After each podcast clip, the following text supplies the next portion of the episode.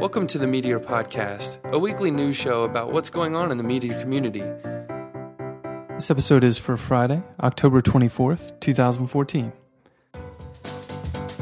Welcome, Meteor fans. I'm your host, Josh Owens, along with a special co host today.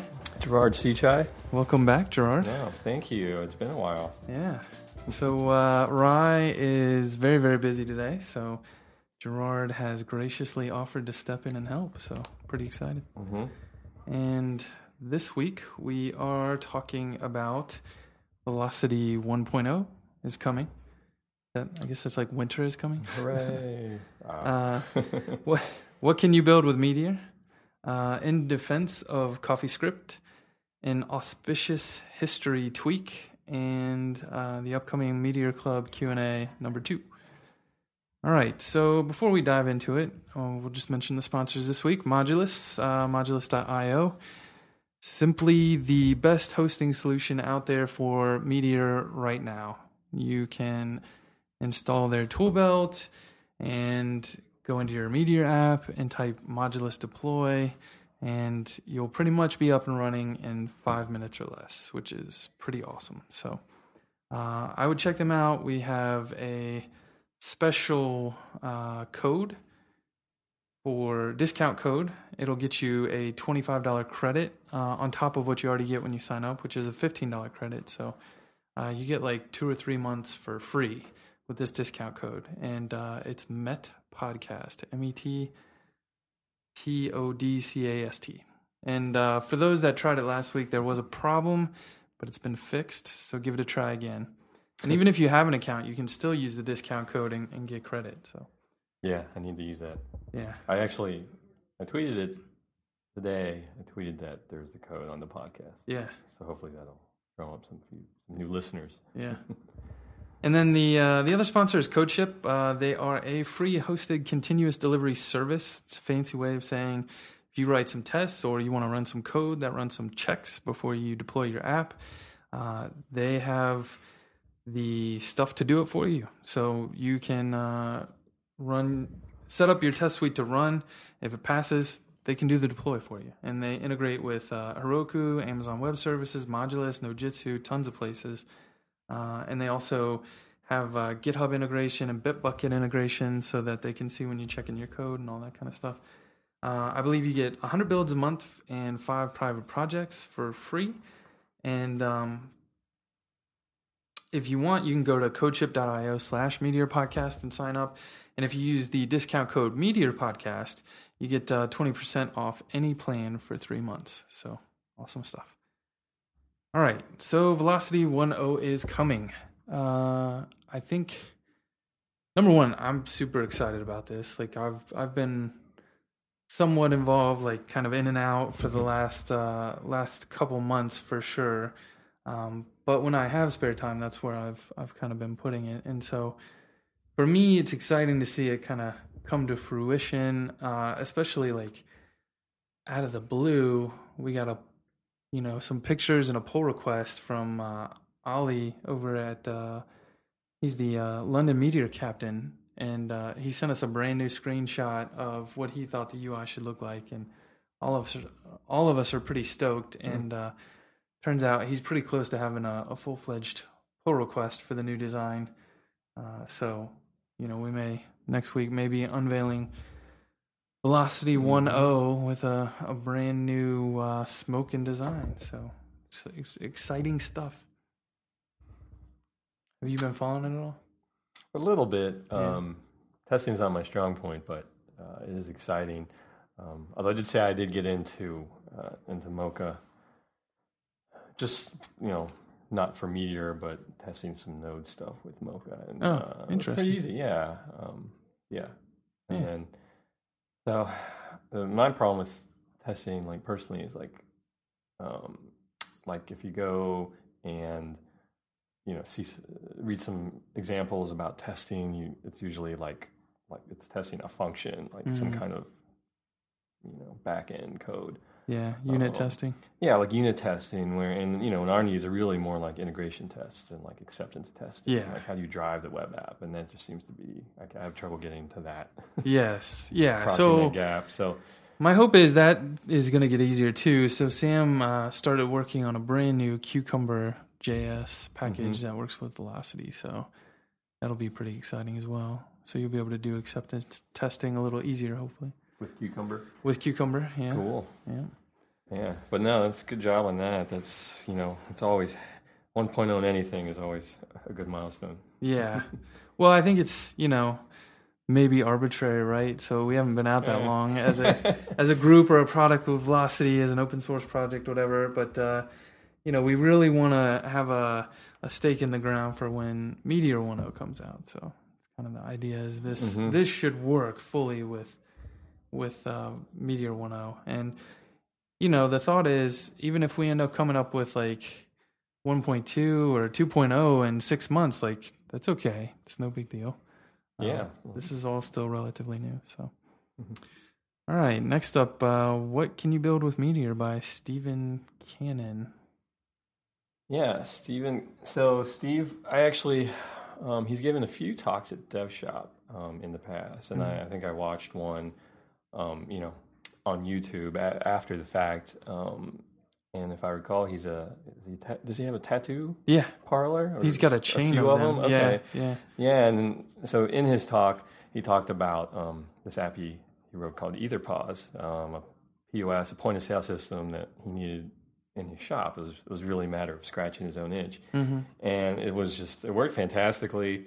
You know, maybe the, the UI was, was not as polished, but it worked great. And the UI wasn't that bad. And um, it was just, you know, and Steve, you know, by his own admission, you know, not a developer, but he was able to do so much with Meteor. Um, that was that was the dev shop talk. Um, Steve just put up a blog post on his site called "What Can You Build with Meteor," where he kind of goes into um, the history, uh, his, his experience with Meteor before um, EtherPause, um, and he just talks about how you know he was kind of starting from nothing, and he looked at all these frameworks, and he looked at Node, and then he was thinking he would use Node, and then he found out about Meteor, and he tried a couple of example apps in Meteor. Um, and you know, it's it's interesting because you know he had some problems, he encountered problems, and he overcame them, and then he got where he needed to be. Um, and he goes back and looks at this these two projects, the code base, and uh, you know, it's funny to see how things have changed, but then he it's interesting to see how some things haven't. Um, and then he finishes the blog post with, you know, um, his, point is, you know, uh, let me let me see if I can find the the quote here. Um, let's see if someone if someone that is Steve had never written who had never written a JavaScript application before, had only heard about Node four months prior, and had never used Meteor before, could build all these apps, then what are the possibilities? And the answer is uh, the possibilities are unlimited. So, Yeah. so it's really nice, feel good post, um, and it's interesting to, to look back at some old code. Yeah, yeah, and I think you know I'm, I may have seen a tweet that he his second app was called Sine Wave, and it Mhm. was a play on on SIGN um, versus SIN, like the Oh, math yeah. term. Mhm. Uh, but yeah, oh, it was about- after EtherPause. yeah, Yeah. yeah, and so it was all about uh, signing waivers and stuff for Mm-hmm. for the tattoo shop, and uh, I think he's gotten that one accepted into an accelerator now. So Oh wow! yeah, Actually, I think that's the one I saw. The Uh, Dev okay. Shop talk. yeah, it probably That's was. the waivers. Yeah. hmm Cool stuff. All right. So the next one is in defense of CoffeeScript. Huh. I thought this was interesting. So um, it was a response to an original post. um, and the original post was arguments against CoffeeScript. Uh, and it's funny because uh, so Nick, uh, how do you say his last name? Is it Wintage? Winky. Winky? I'm not sure. I'm Oh. not sure actually. I'll have to Oh. ask him. I was just Okay. Wow. uh, Well, I'll continue my streak of butchering last names. I was just on a call with him, but I don't know how you say his last name. That's funny. Uh, so anyway, he's he's doing work for Differential now, and so Mhm. you know he he originally put out this post, the argument against CoffeeScript, and he Mhm. said, you know, uh, the company I work for uses CoffeeScript. They even blogged about it, and he Mhm. he linked to Ry's post. Um, and then he goes on to say like why you shouldn't bother using CoffeeScript, and I don't know. Uh, that post was interesting, but I really loved kind of the response, especially like I'm a pro CoffeeScript guy. Like you know, Mhm. write write what makes you happy, And um, I don't know, like I I enjoy CoffeeScript. That's how I got into JavaScript, and uh, I think he makes some pretty valid points here about why it's still okay to use uh, CoffeeScript. I mean, there are a ton, uh, like, no one thinks twice about using Sass or Less or any of those kind of pre-compilers um, when it comes to CSS. And I, I, think they can provide interesting functionality and uh, shorten some of your development time. And, and so I think those are all valid points. And uh, anyway, I would just, I would highly suggest uh, giving both articles a read mm-hmm. and uh, kind of deciding where where you fall in it. And uh, you know, the only thing I would say, you know, he, ends with talking about uh, imagine writing code in Dart or Python, Pyjamas or Ruby Opal. Like that actually caught my eye because it turns out someone's taken uh, Ruby and written a cross compiler to uh, shove it down into JavaScript, which is interesting as well. So. Mm-hmm. The Opal project. Right? Yes. Yeah. yeah. Good stuff. Uh, yeah, um, there's no right answer. No, there's definitely no right answer. But I, I love the conversation happening. So. Yeah, um, I'm. Uh, I, I, I like CoffeeScript, um, but I actually do. I probably do about half CoffeeScript, half JavaScript these days. Yeah, um, I'm all JavaScript these days. Do, yeah, do legacy projects. Yeah, right? legacy projects. That's funny, right? What? Legacy like, Meteor projects? Yes, I know, right? it's funny to say. Or uh, just projects that other people have started. Yeah. Um, but I like CoffeeScript. It does trip me up. The only thing I have trouble with is, um, you know, passing arguments to functions mm. when you, you're passing like multiple arguments and multiple hashes. Yes. And you don't know, do I need a comma here? Yeah. Or do I you, got to bring back the curly braces or, yeah. or yeah, something to make more sense of it. I agree. That's the only part that tricks me up. Yeah, but I love the existential. Excuse me, the existential operator that they have. So you can chain. Mm-hmm. You know, here's an object, throw a question mark oh, on the end of it, and then chain down yeah. question marks all the way down, and uh, you won't get that weird like you know undefined or you know function is undefined. Uh, yeah, I love that. Yeah, you don't have to have the uh, you know if object and object dot yeah. data and yeah. object dot data dot key. Yeah. Good stuff. All right. So an auspicious history tweak. Auspicious history tweak. Yeah, it's interesting. Um, this was a. Uh, um, who uh, who did that? Actually, maybe. Actually, it was the same guy, wasn't it? Um, Maxim. Oh no, different guy then. Maxim Quandall posted on Crater.io. Um, which is a really uh, the, the the post was a link to a, uh, GitHub commit on history.md in the Meteor repo, um, and uh, the only change in, in this document is adding a, a v1.0 line on it. So right. if that if, if if anything signals you know a, a very imminent 1.0 release, that would be it. Yeah.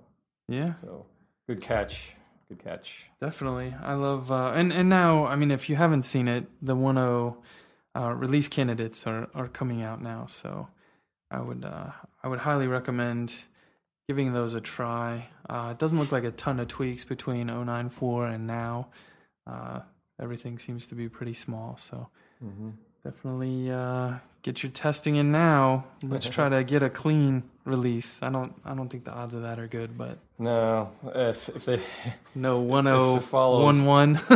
yeah, so quickly be followed by one point oh point one. Yeah.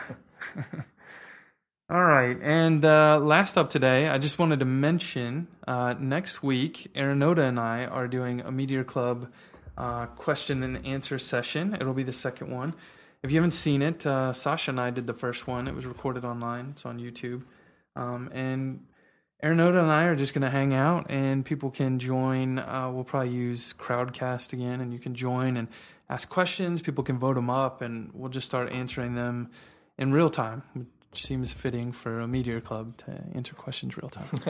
mm-hmm. oh, just cool. in time. Yeah. So uh, got him on for this month, and then I am trying to lock down Chris Mather for next month, so get him on for November. Uh, but but uh, go to the show notes, click the link, and uh, sign up. And even if you can't make it, it's at like uh, 1 p.m. Eastern on Tuesday, I think.